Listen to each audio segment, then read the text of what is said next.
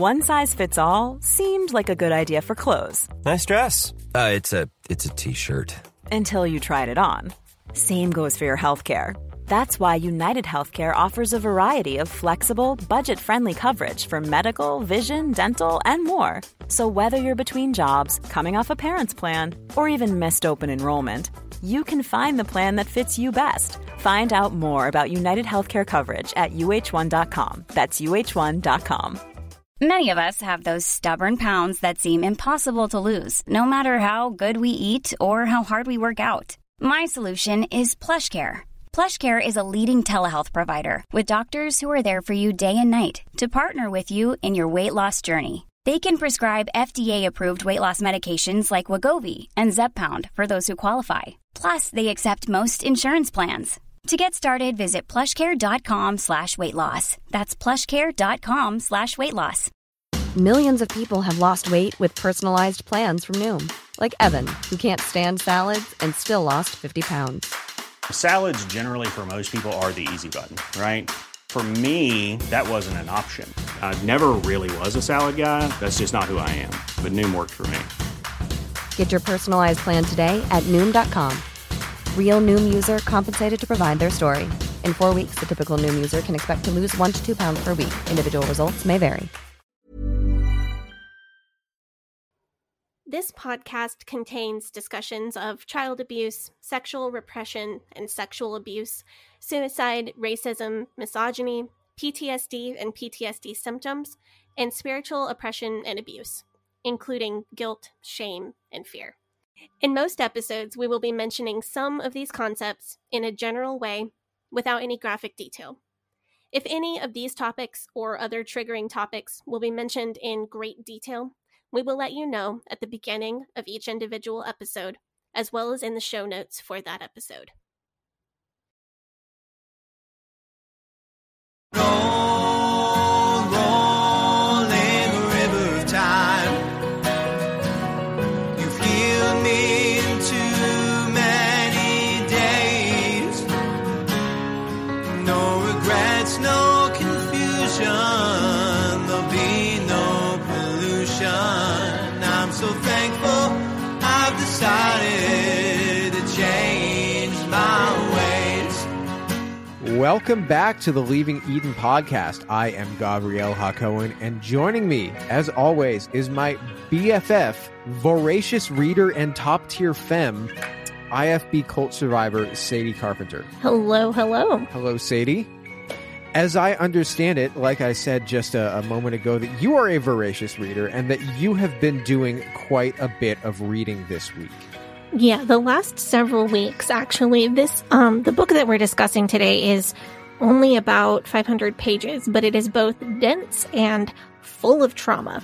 So it took me a minute to get through it. So what exactly is it that you have been reading?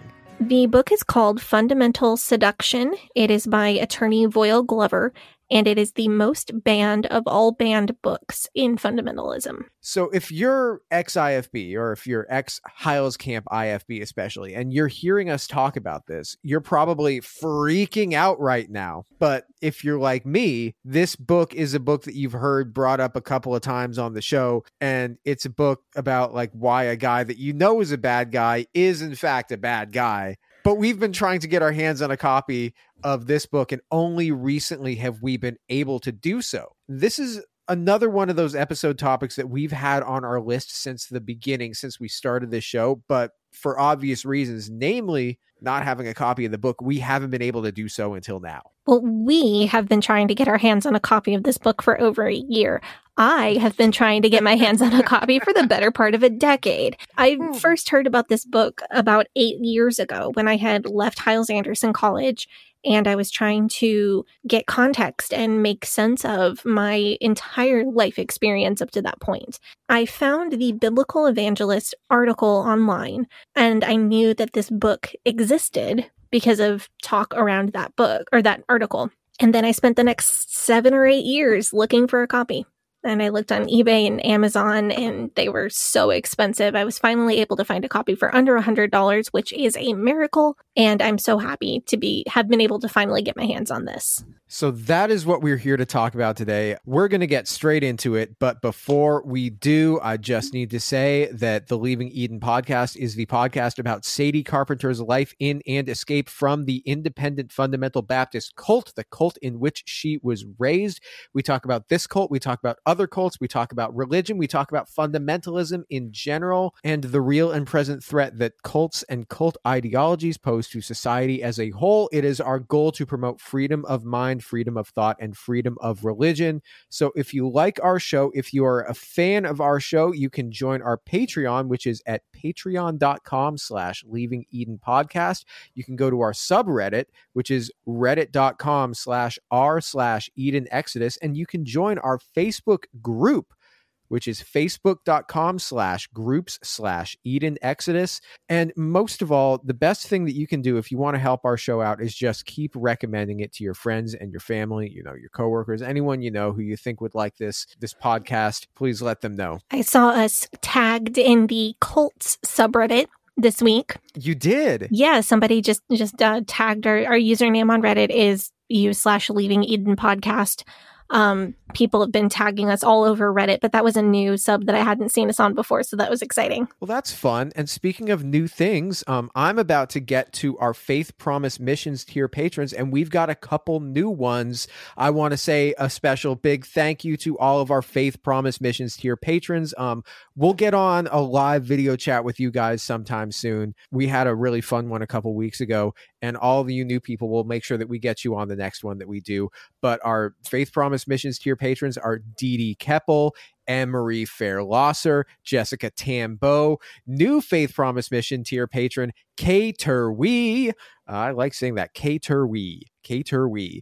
Catherine Schneider. Yeah, it is fun. Catherine Schneider, Kathleen Moncrief, Kristen Marie, Linda Morgan, Ruthie. Another new one, Sarah Reese. And as always, Wes the Cowboy. We love all of our patrons. And we love our Faith Promise Missions tier patrons especially. Yeah, thank you. Thank you so much to all of our patrons. Thank you to our Faith Promise Missions patrons. Y'all get sparkly brain jars when I eventually start my cult. Yes, it'll be great. Just like Scientology, the more money you give them, the higher up you get to be. Yeah, I can get some Thetans out of those Faith Promise Missions patrons. Yeah. So, if you liked our last week's episode, just one more thing I want to say before we get into it, and because we've been getting a bunch of messages about this, and we want to say thank you to other people, because this is another way in which you can support our show. If you liked last week's episode about the Abeka curriculum, that episode would not have been possible without the help from our listeners, because the textbooks that we reviewed, all the materials that we reviewed in that episode were materials that were sent to us by our listeners. So if you happen to be ex-IFB or ex-Fundy, or you left a different cult and you have cult materials stored somewhere in the house, like, pamphlets, textbooks, tracts, things like that, and you don't want them, they're just taking up space, consider sending them to us. We will put them to good use. I do suggest that people reach out through the Facebook group or messages in any way before just sending things, so I don't get duplicates. Also, because I live in an apartment and my husband loves and supports my collection of cult materials, but my husband is also an incredibly neat and organized person, so I really have to keep it to a small corner in a well-organized space. You should let me store them at my house, although I know you want to keep them close so that you can study them. If you store them at my house, it'll be like checking them out from the library. Yeah, that's true. Sometimes when you grow up in a cult, you sleep better surrounded by horrible propaganda. But our P.O. box is 25 Northwest 23rd Place, Suite 6, number 407. Portland, Oregon, 97210. And I am eventually going to remember to make a pinned post in the Facebook group with that. Anyway, Sadie. That's me. That is you. Why don't you start us off and tell us why this book, Fundamental Seduction, is the Rolex Daytona of books about IFB deconstruction? So to understand all of this, I'm going to have to give you a primer over quite a few decades. If you want much more detail and conversation about this, we highly recommend that you check out our First Family of Fundamentalism episodes, but I'm going to summarize all of it in a real quick timeline for you. In 1959, the First Baptist Church of Hammond, Indiana, hired a young Texan pastor named Jack Hyles, who moved to Indiana with his wife and 4 young children. Hyles had pastored several churches in Texas, one of which he had grown to about 4,000 members. That will be important later. Hyles was a bit of a controversial figure in Hammond. He led the church out of the American Baptist movement and into being an Independent Fundamental Baptist, or IFB, church. And as the church grew, he became one of the figureheads of the IFB movement, along with J. Frank Norris, John R. Rice, Lester Roloff, and other men like that. Hyles clashed with wealthy church members, but eventually found favor in the blue-collar workers of the area due to his plain language and his characterization of himself as a simple man. Throughout the 60s and 70s, First Baptist Church of Hammond grew exponentially and became one of the first American megachurches. They reached a membership of 10,000 people, and at one point they were certified the largest Sunday school in America. Hyles started a high school, a college, and an elementary school associated with the church in the 1970s. Jack Hyles' only son, David Hyles, became youth pastor of the church when he was only 19 years old, and while the IFB doesn't practice a strict line of succession where a son would automatically inherit his father's pastor job, it was very apparent that David was the chosen one and that he was being groomed to take his father's ministry over one day. By the early 1980s, the church still had over 10,000 members and often had attendance between the main church service, the buskid services, other ministries of over 20,000 people on a Sunday. Hyles-Anderson College had around 2,000 students, many of whom were there to learn how to build a church just like Jack Hyles did. Hyles Publications published Hyles' books, pamphlets, and sermon tapes, and sent them around the country with Jack Hyles as he traveled and preached in, he claimed, as many as 50 or more churches per year. In 1980 or 1981, David Hyles very suddenly accepted the pastorate of his father's former church, Miller Road Baptist Church in Texas. This was seen as another step on his road to eventually coming home to become pastor of First Baptist Church of Hammond one day. But just a few years later, rumors began to trickle out of Miller Road, and David Hyles just as suddenly returned home to First Baptist Church of Hammond in 1984 without his first wife, Paula, with his new girlfriend, Brenda Stevens, who he later married. They also brought along Brenda's 2 sons, Andrew and Brent. And then, on November 2nd, 1985, 17-month-old Brent Stevens was found dead under extremely suspicious circumstances that we will discuss later. Suddenly, Jack Hyles amped up his sermons on loyalty. He spoke at length about how church members should never listen to gossip of any kind, and we'll cover that in depth when we start talking about this book. Over the next few years, the sermons became more and more insistent. Gossip is a sin. Disloyalty is a sin. And one of Jack Hyles' major catchphrases, if I didn't see it, it didn't happen. There were scandals at Hyles-Anderson College in the 80s, particularly male staff members being caught in compromising positions with female college students. But Hyles' strict no-gossip rule kept them from spreading too extensively. By the late 1980s, 1987 or so, there were also allusions in his sermons to my enemies and people who want to destroy this ministry and Satan's attack on my ministry. But the rank and file of First Baptist Church members wouldn't really have known exactly who he was talking about when he said my enemies. They would just know that such a powerful man of God as Hyles was certainly attracted the attention of Satan, who would want to shut the whole thing down. And then in 1989, the bombshell hit. Evangelist Robert Sumner published in the IFB newsletter, The Biblical Evangelist, an open letter accusing Jack Hyles of having an almost 20-year affair with one of his secretaries, Jenny Nischik. Jenny Nischik worked for Hyles Publications and had an office at the church building with a private connecting door to Hyles' own office.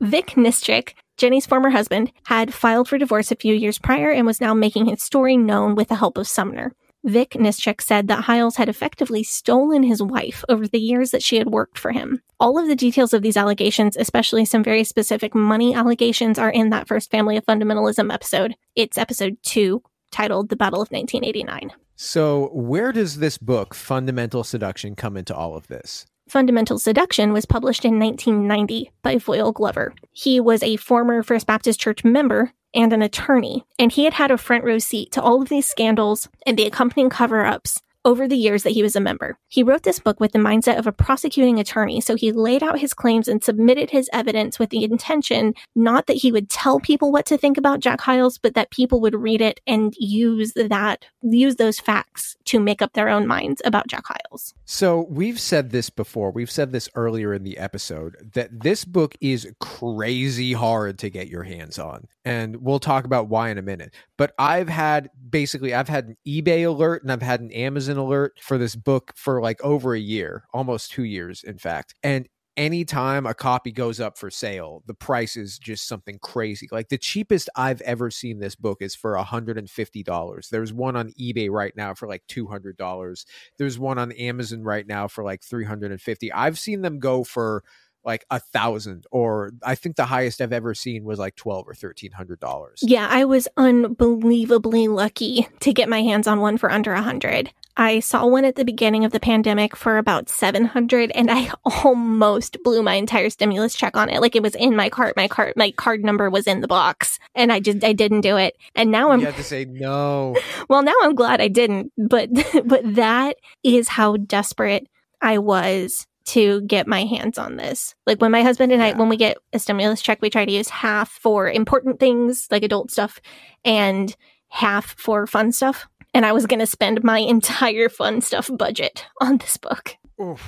But I'm glad that I didn't, because I was finally, after literally almost a decade of looking, able to find one. Yeah. What is a high price for a book, but not a high price for this book. Yeah, I paid about $70 for mine, and I felt like I got the deal of the century.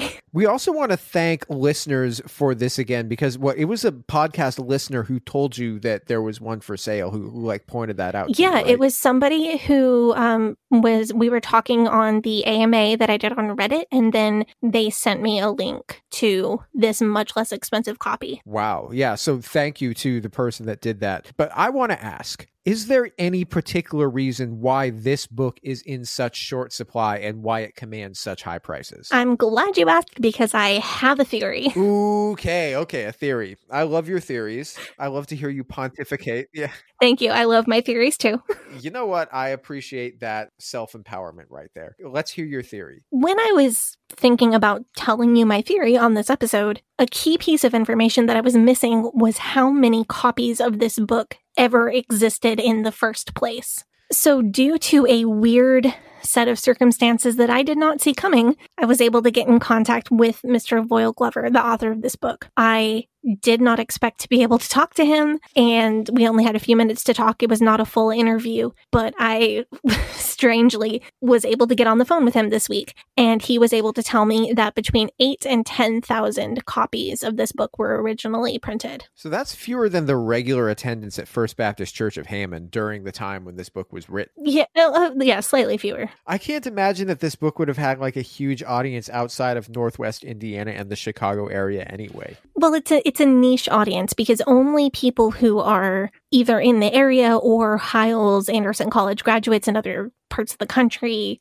like only a certain type of person would care about this book. And many people from First Baptist Church of Hammond never read this book. Most of the people who ordered it were likely people who had already left First Baptist over the years. I asked Mr. Glover where people were able to buy this book, because that's something I always wondered as well. How did you get your hands on this when there wasn't an Amazon and there wasn't an eBay? Like, how did they hear of it? How did they get a copy in their hands? And he said that some small bookstores in the area, like small Christian bookstores, some of them agreed to carry the book, and many of them turned him down because of the subject matter. And then there were also like print advertisements. Like if you've ever read a really old book and in the back of the book, it's got an ad like, send X amount of money to this address and we'll send you this book. There were print advertisements like that, and people would send checks to the publishing company and then they would send him a book.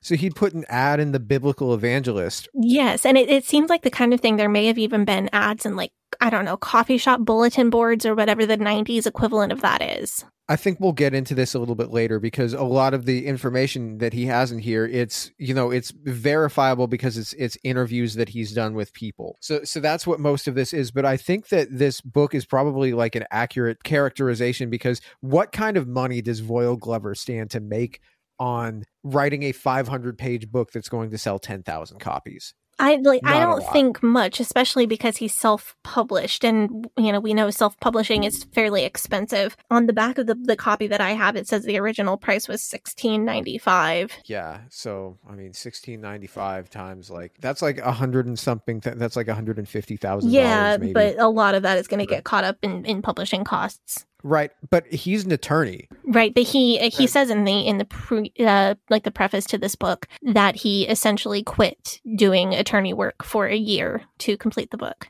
Wow, so he really just wants this info out there. Yes, according to him, and I absolutely believe this, he just broke even.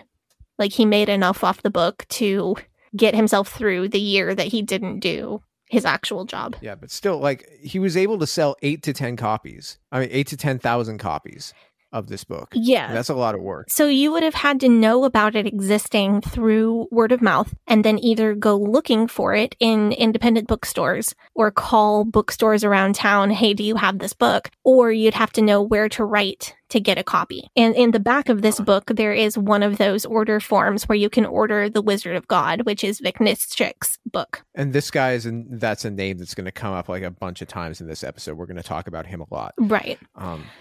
So when I spoke to Mr. Glover, I did ask him for a future interview. He does seem to be very interested in doing that, which makes me so happy. I fangirled and tried to keep it inside.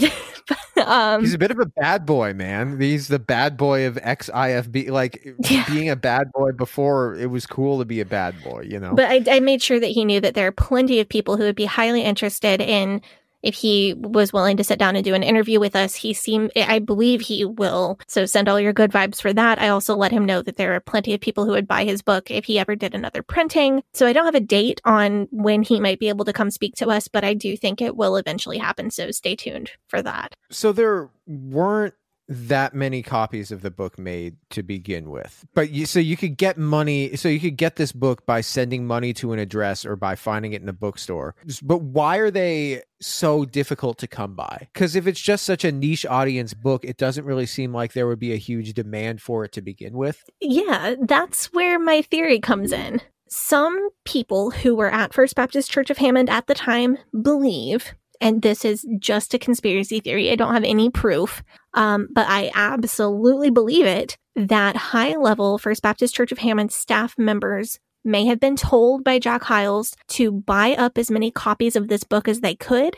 and then either store or burn or destroy them. Again, I have zero proof. But I think personally, my little conspiracy theory is that to this day, there are First Baptist Church staff members who go around to thrift stores and garage sales in the area and keep an eye out for this book, and keep an eye out for Vic Nischik's book, Wizard of God, and buy them to keep them out of the hands of the general public. And then that would drive the price up for a couple reasons. Number one, if these books are being taken out of circulation or being destroyed, they naturally become more and more rare over time. So if 8,000 were printed, but half of them have gotten destroyed over the years or are lost or otherwise not in circulation, well, now there's only half of what there was to begin with. But number two, if my theory is correct, First Baptist Church of Hammond also has staff members who keep an eye out for this book on eBay. And this is 100% out of my head, but what if their staff members have eBay alerts set for this book? And what if the church bankrolls them buying it? What if there is if you get to a certain level on Hyles-Anderson staff or First Baptist Church of Hammond staff, it's spare no expense. Yeah. What if there's just a kind of unspoken thing of well, if you happen to see this and you buy it for $500 on eBay, the college will reimburse you. Or the church will reimburse you. So they're just going to be bidding and bidding and bidding on eBay, driving the price of this up. That is what I think happens. And you can believe that or not, because there's no reason, there's no proof that I can give you other than this is what I 100% believe. But then it drives the price up on eBay because they bid and bid and bid to make sure that they get it and more people don't read this material. And then the next person who has one to sell on eBay looks it up and they see, oh, this other copy just went for $200 the other day. I can price mine at $300 because there's demand for this. Huh. Yeah. So one anecdote that I remember regarding this book is that from our first Family of Fundamentalism series, you told this story that Jack Hyles' successor, Jack Schaap, ended a many-year-long friendship with somebody just because that person admitted to having read this book. Yeah, Jerry Chaffetz, who wrote Profaned Pulpit, which is basically this book, but for Jack Schaap. Wow. It's the 20 years later version. We should review that at some point. That'd be great. But like, that's the level of radioactive that they're treated, like owning this book, like it is it's something that you just can't come back from. So it makes sense that they would see their, like, this as their mission to rid the world of this book. Yes. And I think that is probably all the context that we need. If you are ready, I'm ready to jump into the contents of the most banned book of the IFB. The most banned book. I want to know why they want to destroy it so badly. It's got to be like Fundy kryptonite. It absolutely is. So first chapter is about Mr. Glover's reasons for writing this book. He lays out a bit of what I said in the introduction, like the timeline and the allegations against Jack Hyles. This book is written, it's written by an attorney. The whole thing is laid out like a prosecutor's case. So this is like the opening statement. So if Glover is treating this as a prosecuting attorney, what are the proverbial and or literal crimes that he is alleging that Jack Hyles committed? That, I think, is the very interesting and very necessary direction that this book takes. I was expecting this book to try to prove that Hyles had an affair with Jenny Nischik, or try to prove that David Hyles killed Brent Stevens. But that's not the direction that this is taking. The direction that this book takes is to attempt to show beyond the shadow of a doubt that Jack Hyles was a hypocrite, a liar, and a con artist. That is what he is trying to show the metaphorical jury, which is the readers of this book. Well, I want to say he's personally already got me on board. I already believe that Jack Hyles is a hypocrite, a liar, and a con artist. Of course, we know the Nischik affair 100% happened. We saw the Maury clip where he was on Maury Povich, and you could tell he was lying through his teeth.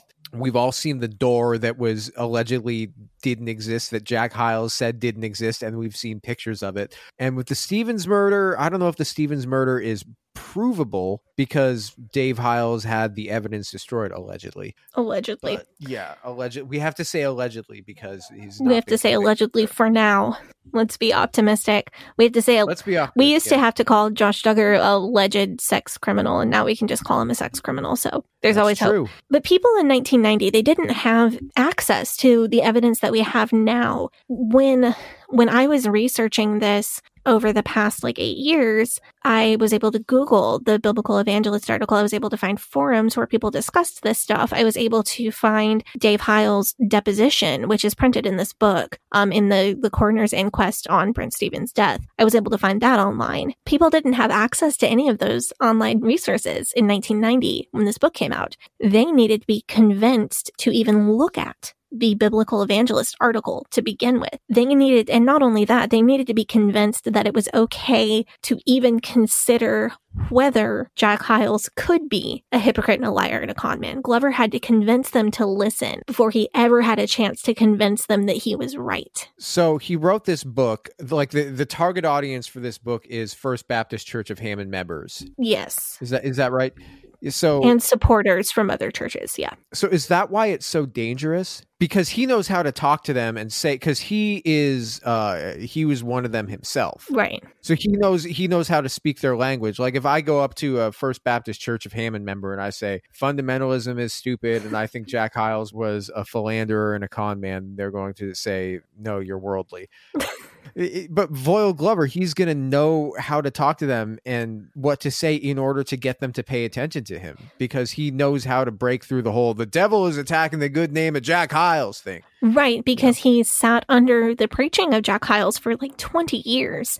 There's a quote there's a quote from the first chapter that I think will illustrate the kind of the direction he's taking with this. So I want to read that. I have edited this quote for length, but I haven't changed anything. It is kind of like the man who reports to the ship's passengers that the ship has struck a reef and is probably going to sink. His message will, no doubt, cause great despair. The captain will, of course, lose his ship and his reputation, but it was not the messenger's fault. It was the captain's fault for his mishandling of the ship. Even so, I bring a message. The message isn't so much about the ship as it is about the captain. I think the captain's put the ship off course. I'm convinced that as a result, many lives that sought to steer the same course have already been shipwrecked. I say that to continue on board his ship will lead to shipwreck. So he's speaking like in metaphor here. Yes. Like almost as if he's making a sermon illustration. Yeah, the whole book is not in metaphor, but again, this guy's an attorney, so he knows how to make a case to a group of people like he would to a jury. Honestly, just from reading this book, if I ever get in legal trouble, I'm going to call Voyle Glover because reading the way that he writes about this makes me think that he's probably really good at his job. Mm. This book was a huge bombshell, and that's why Hyles had to work so hard to keep it out of the hands of his members to begin with. Does Glover present this book as an indictment purely focused on Jack Hyles, or does he present it as an indictment of fundamentalism as a whole? I see it as an indictment of man worship within the IFB and of some of the principles of the IFB, but not of the IFB movement as a whole. As far as I know, Voyle Glover found a much less culty IFB or similar church to go to when he left First Baptist Church of Hammond. And I haven't asked him, but I have no reason to believe that he's not still a fundamentalist Baptist. Like I've said before several times, I believe the IFB movement is a cult, and most IFB churches are also cults. But some IFB churches, while I would never, ever, ever want to be a member there, are much milder than the IFB and may not fit the definition of a cult. So it's like the difference between Pensacola and HAC. I still would call Pensacola a cult. Okay, Pensacola is still a cult. Okay. It's like the difference between what's another like TCU. It's like the difference between TCU and HAC. Okay, but if you got like a ministry degree from Pensacola and you were pastoring a church rather than if you got a ministry degree from HAC and you were pastoring a church. Like I still would not go to a church that was pastored by a PCC grad, but if I absolutely had to go to one of those two, I would pick the PCC grad. This is the thing that I'm expecting, though, because I remember our episode. I can't remember. It was probably episode 58 or something. It's all about breaking people out of cults. It's how to break your friends or your loved ones out of a cult.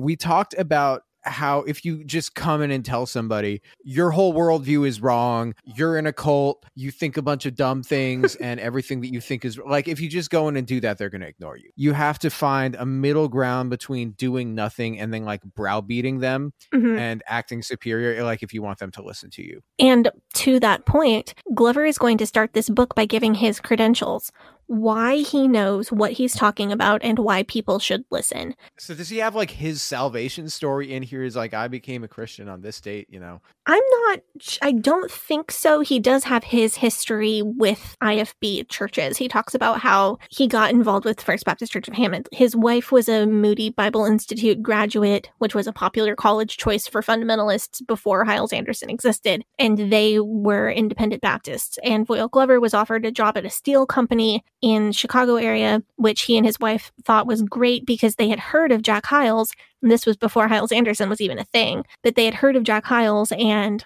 if he took this job in the steel industry, it would give them the opportunity to attend this great church that they had heard about and be members of Jack Hyles' church. So they were excited about that. So they came in thinking, okay, this is the good thing for me. How a lot of people, I assume, came into First Baptist Church of Hammond. They were already conservative or independent Baptists, and they're oh, I heard about this guy. This guy's supposed to be really good. Right. But without his wife had already graduated from college and he was going into the trades. So it wasn't the college that pulled them. It was just the fame of this ministry and this man. I'm remembering back in the Beefy Boys for Jesus comic. Do you remember that? I can't forget. Yeah, no, when they bust into the guy's house, into the preacher's house, and they see he's got a non-King James Version Bible, and they're just when did you get saved?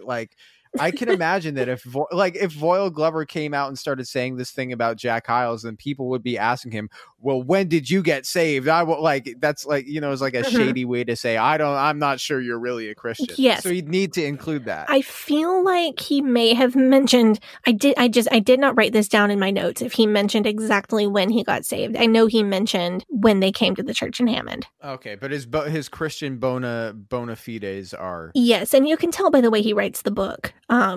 The language that he uses is very Christian. I did want to read you an interesting quote from the first chapter. He writes, "My wife and I were enlisted in the ministry of Jack Hyles almost from the day we joined the church." Mm. So he and his wife joined in the late 60s when things were really picking up around there. He talks about Hyles always pushing higher and higher attendance. And there's a really interesting quote from Hyles that he pulled out of a sermon. And that quote is, "It is a sin to set a goal and not reach it." Wow. Yeah. That's extremely manipulative. Yes. So he can set a goal for attendance, and if the congregation doesn't reach it, it's a sin, and he'll be displeased with you if you So he can say whatever he wants. He can say, we're going to have 25,000 people in church. We're going to have 30,000 people in church. We're going to have 3,000 people saved. And then you have to fulfill that because it's a sin to set a goal and not reach it. And that's the goal that the man of God set for you. So I know you didn't grow up playing sports because obvious, cult. This really reminds me of some toxic sports dad energy that I would see. Yeah. That like boys I knew, like from the neighborhood or that were on teams that I was on, they'd be subjected to this when I was a kid. And I was just like, glad that's not my dad, Yeah. But, that's the vibe I'm getting from it. I agree. This also goes back to the spring program. The other times I've mentioned this as well, I don't think Jack Hyles ever reported that they had not reached a goal. Really? Yeah. Huh. But all the other congregations, so they do weird things to fudge their numbers. Like you were talking about, getting the same people saved twice or going to the park with candy and saying, hey, you can have a piece of candy if you get saved, to the kids or whatever. Yeah. Just as long as you can check those numbers down, put the numbers on the board. Right. So on those days, did the church really have 20,000 people in attendance? Or did the workers inflate their numbers to try to get praise from their leader, Jack Hyles? Or did Hyles take all the final numbers and inflate them a little bit to make sure that he reached his goal? We did a whole investigation, though, an investigative report. I don't know if could we call it an investigation. I certainly did a lot of investigation. I wouldn't call it. I don't know what it was we did, but he had a sermon titled "Duty." Duty.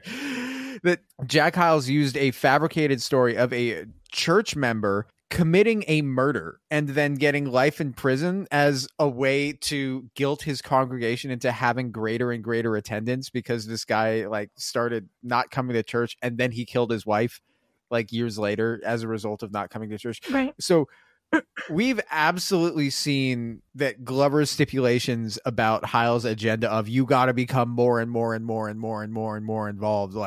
That's true. That's 100% true. After kind of giving his background, Glover starts to illustrate Hyles directly contradicting himself from the pulpit. He brings in first an example of the Hammond Baptist schools.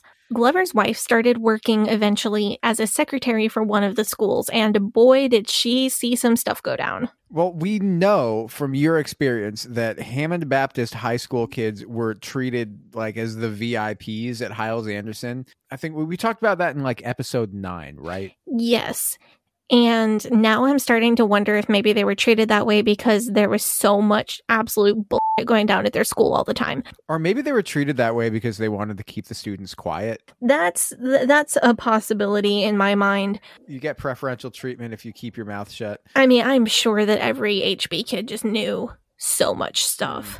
But these stories don't really involve the students. They mostly involve the administration. Glover talks about how Jack Hyles ran every detail of the Hammond Baptist school system to the point that the cheerleading staff would get together a list of potential cheerleaders, and then Jack Hyles would personally pick the final cheer team. Was Jack Hyles secretly an expert in cheerleading? Not that I know of, but he also personally made every hiring and firing decision and approved every detail of the yearbook layout. It's all about his ability to control as much as possible. He's the pastor of an IFB megachurch.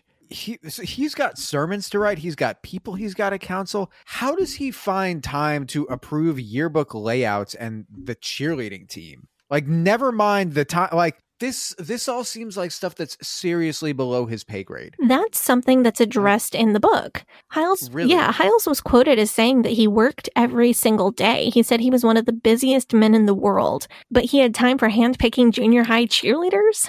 Well, maybe that's why he was the busiest man in the world. He's like, man, I can't because he had to have an iron grip of control over everything. Glover also talked about his wife being made to secretly report on her boss's actions directly to Hyles and she was instructed to sneak into her boss's office and prepare secret reports. It illustrates very well that Hyles wasn't just a controlling dictator, but he had an entire system set up that enabled him to exhibit that kind of control. So if you're working for First Baptist Church of Hammond in any capacity, you know that there is going to be somebody who is informing on you directly to Jack Hyles, simply because you're also informing on somebody else. Man, I wonder, do you think that Jack Hyles even read all these reports, or he just wanted to make sure that these reports were being made so that people would think that he was reading, so that they would know that they were being watched? No, I think he absolutely did. I think he had a level of control over people's individual lives that is maybe a little bit mind-blowing to normal people. It's just hard for me to even imagine, the normies, but... It means that Hyles just has so much power, because you know that somebody's probably making secret reports about you to him, and you're making secret reports about somebody else. But Hyles is the only person who understands how this complicated spider web of reporting works. He's like the game master in the Squid Games. He's the only one who actually knows what's going on. And you don't know if you can trust anybody, because that person might be the person who's informing on you to Jack Hyles. That's, oh, man. Right. But who can you trust? You can't trust anybody. Yeah. Your pastor, your buddy, Jack Hyles. This is literally how authoritarian and totalitarian states are run. I find it so ironic that the fundies hate communism so much, yet they're running their churches in ways that are not at all dissimilar from the worst of the Iron Bloc states or the Eastern Bloc states. So since you brought that up, Iron Curtain. I wasn't necessarily going to include this, but you did bring up communism. Glover points out that Hyles lambasted communism from the pulpit, saying that people who work harder should make more, government workers are lazy and spoiled, that kind of thing. But then Glover knew people who were on church staff for years and had to work extra night jobs to just barely have enough to feed their families. Well, that's not dissimilar from your family's experience. I mean, that's true, but that's how, where do you think my parents got the idea that that was acceptable? From seeing the people, who does Jack Hyles pat on the back? Who does Jack Hyles praise from the pulpit? People who do this. So they get it in their heads that this is what you accept when you go out into the world and become a pastor 10, 20 years later. Jack Hyles is also taking a bigger chunk of their paycheck than Uncle Sam is. We talked about that in one of our episodes. Yeah. But he's also going on and on from the pulpit about how he only makes $8,000 a year, which, needless to say, doesn't add up particularly well with the fur coats that he was buying for his alleged mistress. That means he's only reporting $8,000 a year to the IRS. No, that means he's only getting $8,000 a year from the church, and that everything else is coming from other sources. So after all of that, Glover starts speaking more to the way that the FBCH, First Baptist Church of Hammond, system functions. He talks about Hyles implanting mnemonics and repeated phrases in people's minds. He illustrates very well the different methods of thought control and emotion control that Hyles used. I know that this is pretty much standard part, for any really controlling groups, the mnemonics and the thought control. But if you're already a Christian fundamentalist or at least a very conservative evangelical, how out of the ordinary is this? This is something that I've wondered, because obviously for the normies, for me, it's weird. But if he's writing this book for a First Baptist Church of Hammond audience, is this something that he's going to say? He's going to be well, he's doing thought control. He's saying he's, implanting these phrases in your head that you'll think about them, and they're thought stopping phrases. And you're going to say, yeah, so what? That's how I know I don't sin in my mind.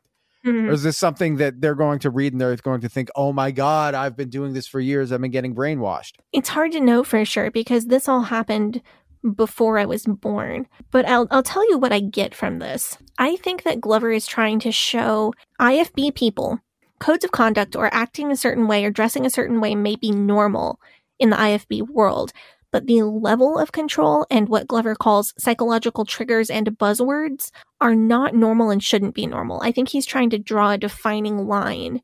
This is okay, but that is not. Well, clearly Glover thought that this wasn't okay, and he felt that it was important enough to include this in his book as an important part. So Voyle Glover and his wife were, by every account, sold out to the church. He talks about how they worked themselves sick for the ministry, gave the church every spare moment that they could and every spare dollar that they could. Glover talks about how he would hear sermons that gave him pause. Like, he'd hear a sermon and something just didn't seem right. It didn't seem to match up with other things that Hyles had said, but he would talk himself out of his doubts because he wanted so badly to believe in Jack Hyles and his ministry. But his wife's work for the school system was the straw that broke the camel's back, because the deeper they saw into the system, the more obvious it became that it was totally corrupt. So does he describe his attempts to talk himself out of these doubts as sort of like a sunk cost fallacy? Because I can imagine that if you've devoted that much of your time and that much of your effort into something, finding out that it wasn't what you thought it was, that's something that it's difficult and it takes a long time to be willing to cope with that.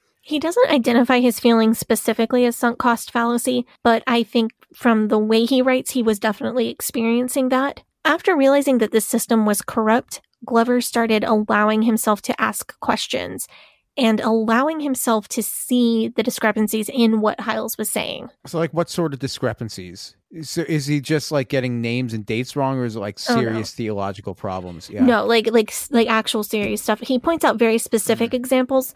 If I wanted to give you every example, I would just read the book, because I honestly can't imagine doing any better than Mr. Glover did.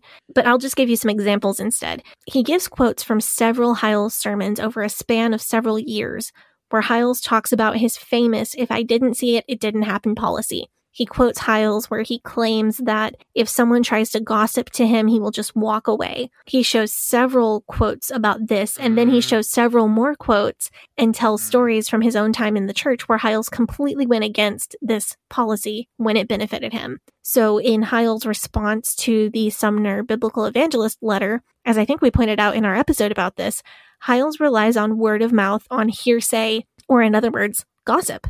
And Hyles uses that gossip to imply that Vic Nischik is either a philanderer or possibly gay or both, which I think we kind of ragged on in that episode. But when it concerned accusations about Hyles' son, like a few years later, it was right back to, if I didn't see it, it didn't happen. I don't listen to gossip and you shouldn't either. But Hyles admitted listening to gossip in his response to the Sumner letter. Also, if he says, if I hear gossip, then if someone tries to gossip to me, then I just walk away. He relies on a network of spies and informants to tell him what's going on in the church. Like, how that makes no sense. How do you have like an if I didn't see it, it didn't happen, and you rely entirely on spies and people informing on each other? Everything is based on it. Like it's all hearsay. If this policy were true, then you could get away with literally anything that you wanted to do that was wrong, as long as Jack Hyles didn't personally happen to be in the room with you when you did it. Yeah, Glover makes that exact point in his book. But obviously that's not how this functions. It only functions that way when it benefits Hyles' empire. It's a one-way street. So another example that he points out is that Hyles preached in a sermon called The Dangers of Union in 1969 that all Bible-believing Christians should love and support each other. So specifically, he was saying that Southern Baptists and other conservative Christians should be supportive of each other and never talk badly about each other. In other words, don't ever speak negatively of somebody who believes in biblical literalism and salvation. But then, after the Sumner Biblical Evangelist article came out, Jack Hyles said from the pulpit, quote, Robert Sumner isn't even a fundamentalist. He's a Southern Baptist now, as a means of discrediting him. So again, Hyles is playing both sides of a double standard and then gaslighting his audience by saying, I've never changed. I've never wavered. I'm consistent. But Sumner still believed in biblical literalism and salvation. So Hyles is going directly against what he said 20 years earlier, while this out of the other side of his mouth, he's yelling about I've never changed, which is gaslighting. All Bible-believing Christians should support each other. That is an absurd policy to begin with. Obviously, like, you can't support every Christian, can you? Because you'll end up just playing No True Scotsman, like, whenever you need to denounce somebody. Well, that's exactly what it is, but that's also what we still see happening. Let's look at people who don't like my religious beliefs. What do they say? She's not a true Christian.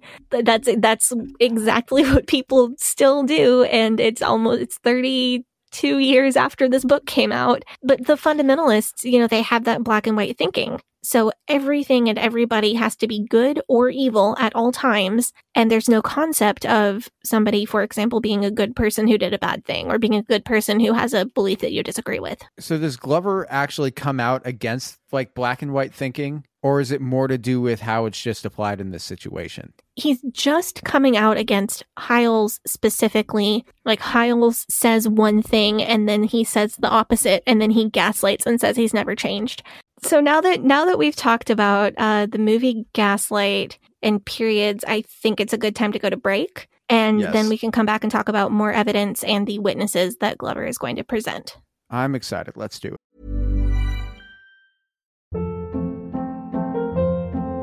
Hold up. What was that? Boring. No flavor. That was as bad as those leftovers you ate all week. Keke Palmer here. And it's time to say hello to something fresh and guilt-free. HelloFresh. Jazz up dinner with pecan-crusted chicken or garlic butter shrimp scampi. Now that's music to my mouth. HelloFresh. Let's get this dinner party started. Discover all the delicious possibilities at HelloFresh.com.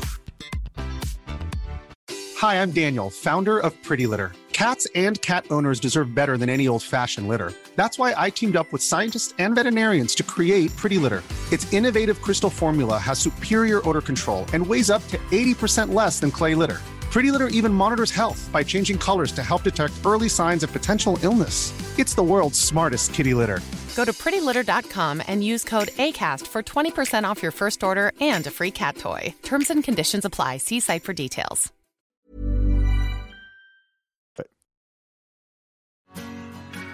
Hey, Sadie here. If this is your first time listening to the Leaving Eden podcast, make sure you go back and check out episode 57. It's a primer episode for new listeners. That episode tells my personal story and gives you all the terms and information that you'll need to know going forward. Also, check out our cult true crime series, The First Family of Fundamentalism, so that you can get the whole cult story. If you like our show, you can support us by joining our Patreon, where we have extended and uncensored episodes as well as other bonus content available. You can also join in the discussion in our Facebook group. That group is called Eden Exodus. Tell a friend, tell a family member, tell your worst enemy. The Leaving Eden podcast is a fully independent podcast, and we really appreciate your support. Now, back to the show.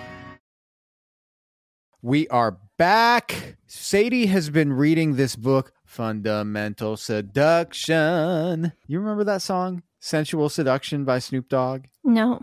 No? Okay. But Fundamental Seduction was like the most banned book of all banned books in fundamentalism. And in the first half of the episode, we did sort of like a general overview of like what he's saying, how he's laying the whole thing out. But now let's get into some of the juicy stuff, the evidence.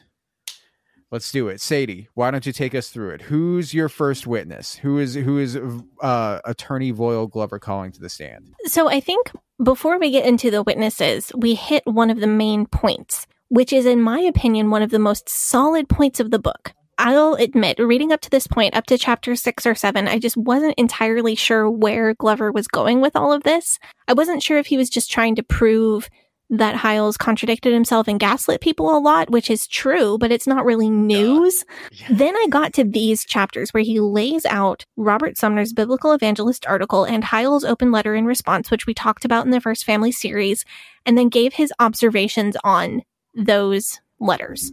Was that the "this is an untruth" letter where you lied about the door? Yes, that's the one. Everything so far in Fundamental Seduction has been setting up for this. And honestly, it's kind of beautiful how Glover set this up. In Hyles' response letter to Sumner, there are a couple of things that just don't match up. And some of them we noticed with the information that we had in those episodes, and some of them we didn't. Number one, Hyles implies that Nischik has been inappropriate with young women and may have asked another woman to run away with him after his wife not only stopped sleeping with him, but also stopped being like speaking to him or having any semblance of relationship with him because she was allegedly involved with Jack Hyles. Hyles states in his letter that he got this information about Nischik being inappropriate with other people from an unnamed woman who had babysat for the Nischik family. So Hyles has spent all of these years saying, I don't listen to gossip. If I didn't say it didn't happen.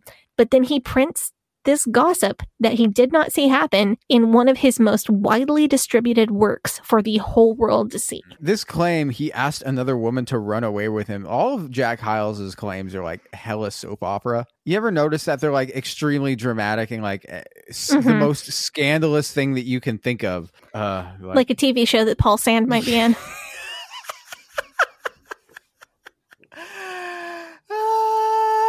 I think Paul Sand did soap operas, but good one, man.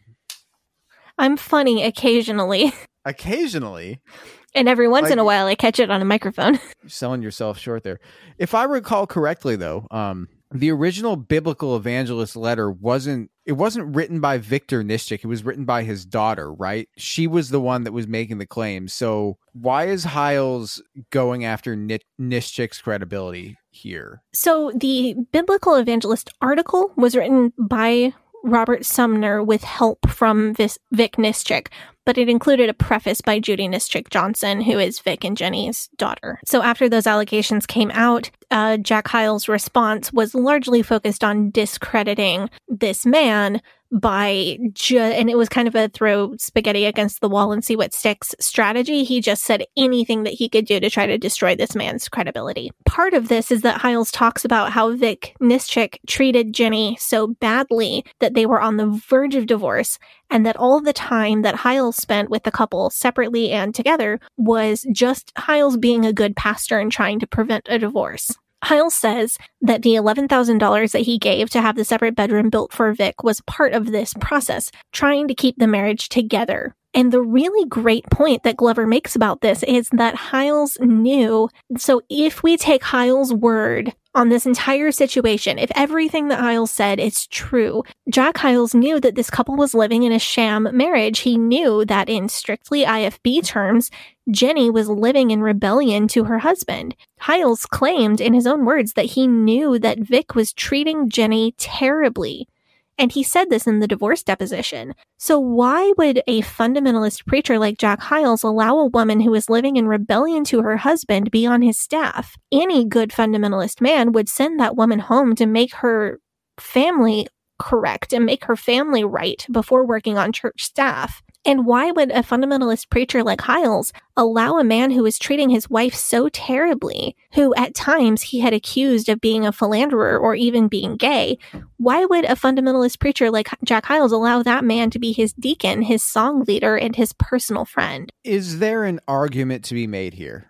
And this is just me being not fully as engulfed in fundamentalism as you have been in your life. But is there an argument to be made, very cynically, might I add, that maybe Jack Hyles was blinded by how much he cared for Victor and how much he valued his friendship with Victor and hoped to rehabilitate him and was therefore willing to overlook Victor's misdeeds? No, because Hyles doesn't just admit to being aware of these alleged misdeeds, but he admits to being somewhat involved in the situation. He was called to solve these marital difficulties. He was involved in Vic and Jenny's finances, and he admits to having knowledge of Vic's alleged infidelity, which I don't think happened. So if Jack Hyles admits to knowing these things, and it's a matter of fact that Nischik had a high position in the church, the outcome is one of two things. The number one outcome is Hyles had a known abusive husband and or a known rebellious wife on his church staff and on his deacon board, which is a violation of the fundamentalist way of doing things. Or number two, Hyles is making false accusations about Vic Nischik, which is obviously a violation of the fundamentalist ways of doing things. It's one or the other. Hyles is in violation of his own principle. One of these things has to be true.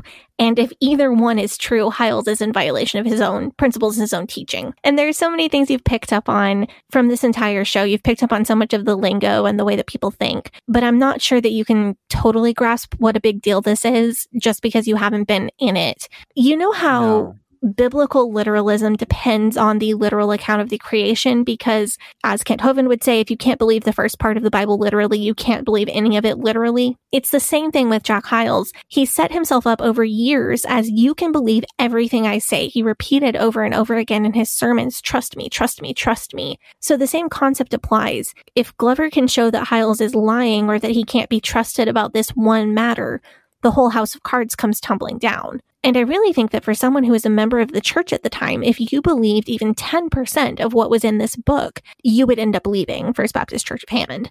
I don't think there's any middle ground. If any of this is true, there's no redemption for Jack Hyles or for the church as long as he leads it. So that's why Hyles had to keep people from reading it at all, because I think anyone who read it would be almost 100% certain to walk away. Yeah, let's get into this. So Jack Hyles, we know he's lying about something to do with the Nischik affair because of what you said. That either way, whatever is going on. One way or the other, he is lying about something. We just don't know which one. Yeah. So what does Glover bring up next?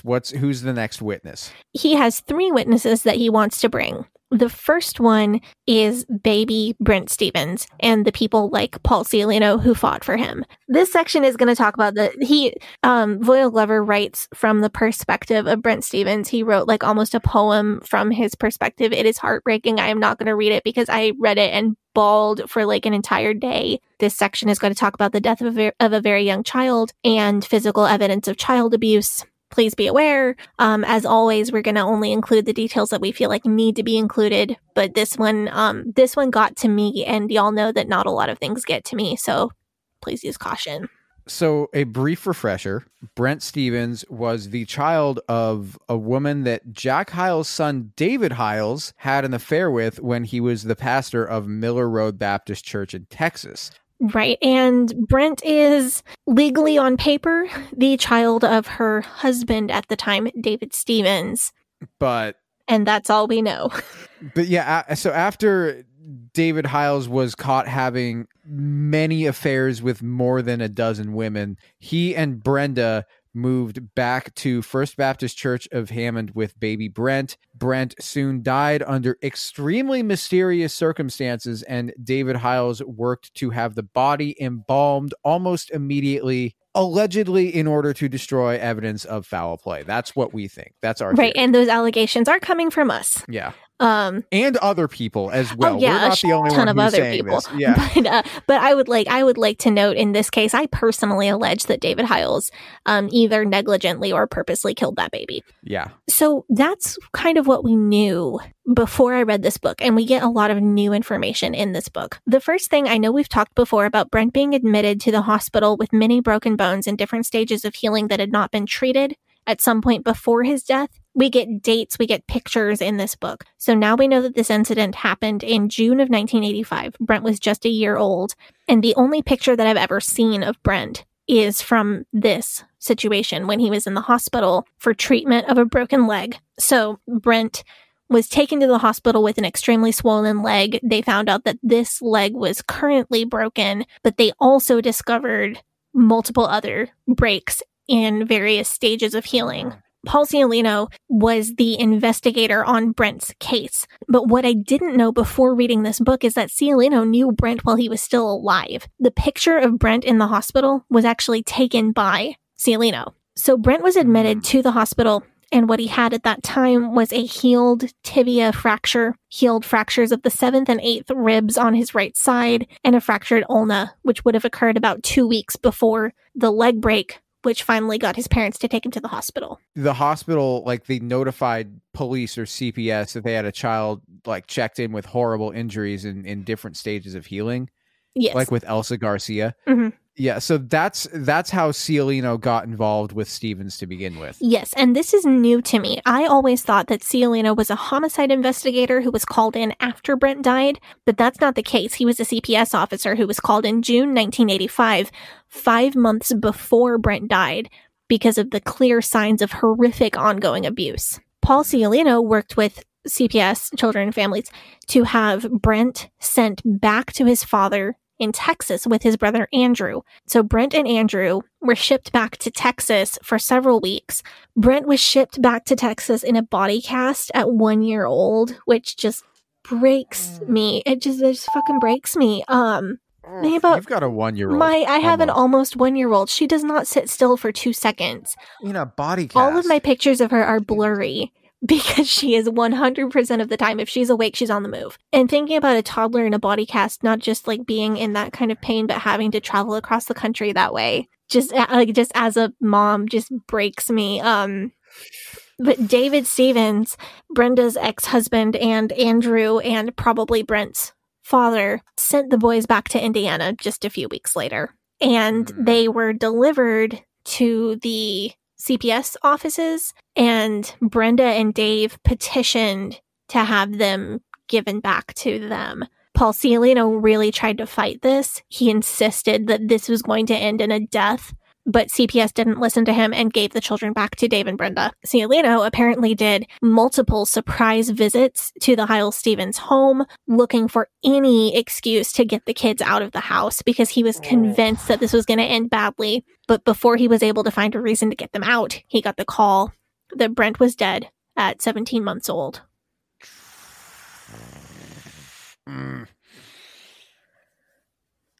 Okay.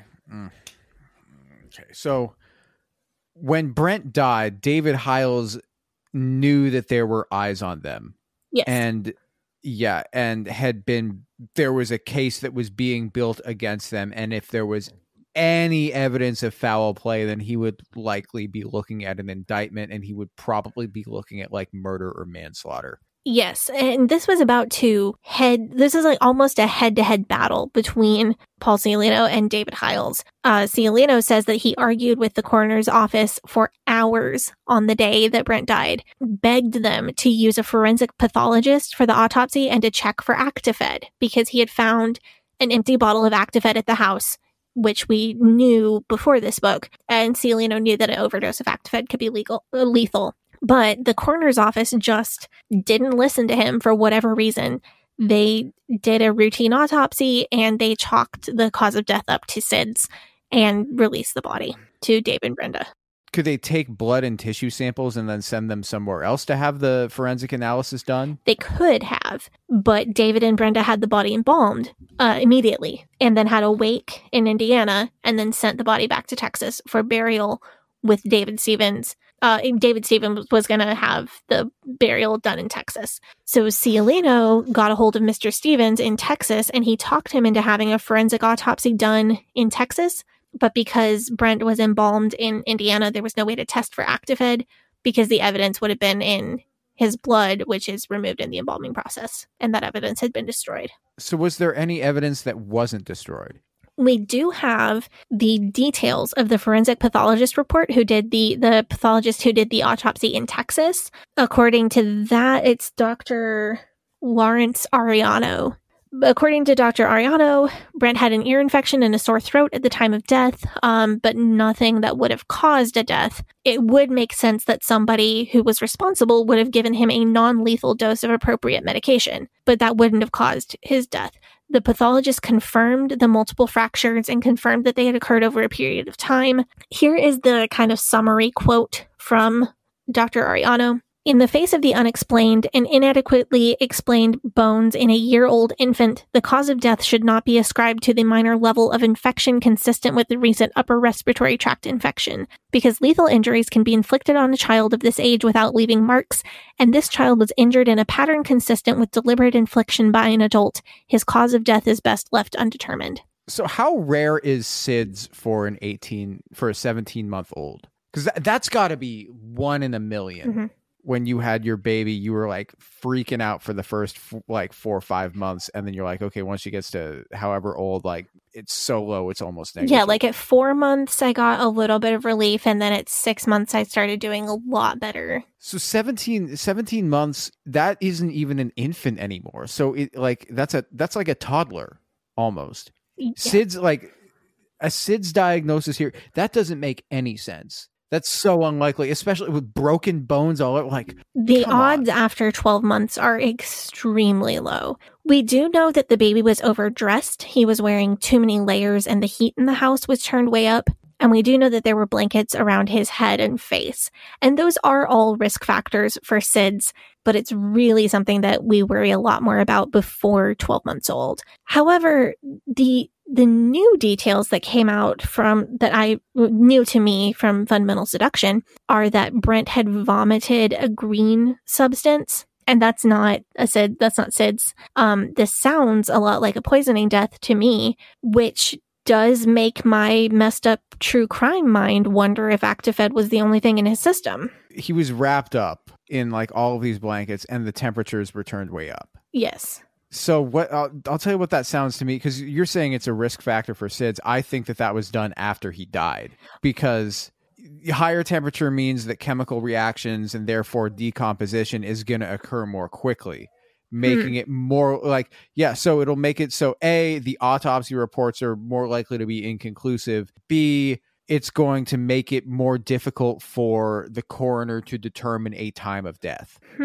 If they make the temperature as high as possible in whatever way doesn't arouse suspicion or is like not obviously destroying the evidence, they overdress him and make the house as warm as possible just to try to and I guess leave him for however many hours or whatever they think is adequate enough to make things fuzzy on the coroner's end. So I have a theory that's almost that, but not quite. I want to preface this by saying that I absolutely believe that the death of Brent Stevens should have been ruled a homicide, and I absolutely believe that Dave and Brenda should have both done jail time for it. Dave should still be in jail for that and other things. He should be in jail for so many things. # arrest David Hyles. However, I tend to think that this is purposeful abuse but accidental death, because I don't know what motive David Hyles would have had to kill the baby. I'm just thinking if he wanted to kill the baby because he didn't like taking care of the baby or baby made him mad or whatever, why wouldn't he have had the same kind of violence toward Brenda's other son, Andrew? Or why, if he was just trying to get rid of a baby that was an annoyance to him, why did he petition to have the baby back in his custody instead of just letting him go to Children and Family? So what I tend to think happened is that maybe this is just a case of abuse gone too far. See, because we know that this guy, he's a known sociopath and child rapist. This is not a good man that we're talking about here. He's got this annoying kid that maybe it's his, maybe it isn't, I don't know. He beats the kid gets broken bones, kid's in pain. What does he do? He beats the kid some more because it won't shut up. Right? What do you do when it won't shut up? It's 17 months old. You can't do that for the next 16 years or whatever. You're like, I can't raise this kid for the next 16 years. It's annoying. I hate it. Kid's got to go. See, my take is slightly different, because I think he was trying to punish the kid or shut the kid up. I don't think he meant to kill him. I think he meant to give the kid enough medicine to make him sleep for 12 or 14 hours. Actifed's like an amphetamine. That's not going to make him sleep.